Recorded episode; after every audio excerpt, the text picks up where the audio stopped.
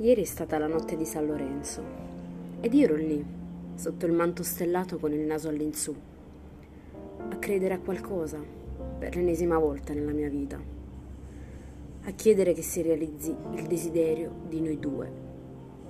Non sono riuscita a vedere nessuna stella cadere, ma sono così abituata ai sogni che non si realizzano. Mi hai fatto sentire accettata, bella, rispettata coccolata, quasi amata, ma mi hai fatto sentire anche rifiutata, inutile, non indispensabile. Ti ho dato tutto e in cambio vorrei così poco. Da te raccimolo le briciole, sperando ogni giorno che possa caderti dalle mani un tozzo di pane poco più grande, anche se raffermo. Perché penso di valere così poco? Perché penso di meritare le briciole.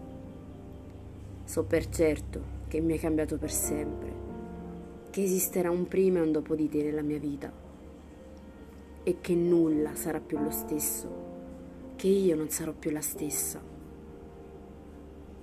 Vorrei un futuro per noi.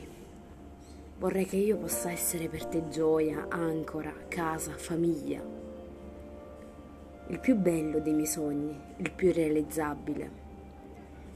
Il mio cuore, dopo quasi due anni che ti conosco, sussulta ancora ogni volta che mi scrivi, ogni volta che mi baci, che mi accarezzi, che mi guardi.